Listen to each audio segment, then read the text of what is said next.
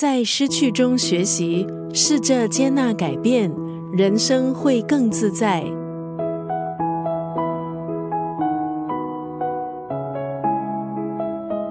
今天在九六三作家语录分享的文字，出自柯采岑的这本书《四十瑜伽》。在书里，作者记下他练习瑜伽的收获。或许跟着他的步伐，我们也可以把目光转到关注于自己。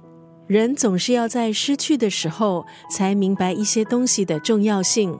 在书里，作者柯彩岑就分享，曾经因为肠胃炎不太能够吃东西，让他觉得少了很多快乐。在那段日子，他尝试培养新的习惯，例如小口小口的吃饭，很慢很慢的喝汤。最后，对于能够吃东西这件事，他变得充满感激，一点一滴的做出调整。逐渐让自己的人生回到轨道上，就像书里所写的：“先要察觉，才能调整。既然看见了，就能够做出改变。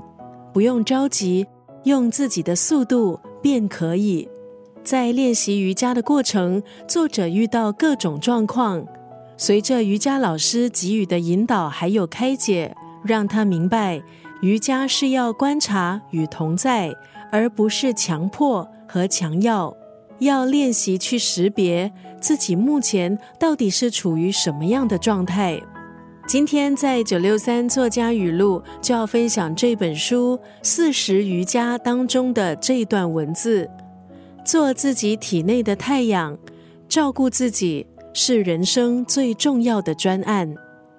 四十瑜伽是一位瑜伽初心者，还有工作狂，记录三年来每个星期练习瑜伽，感受到微小而确实的幸福，还有收获。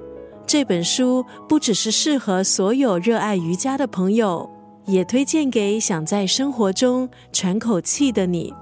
做自己体内的太阳，照顾自己是人生最重要的专案。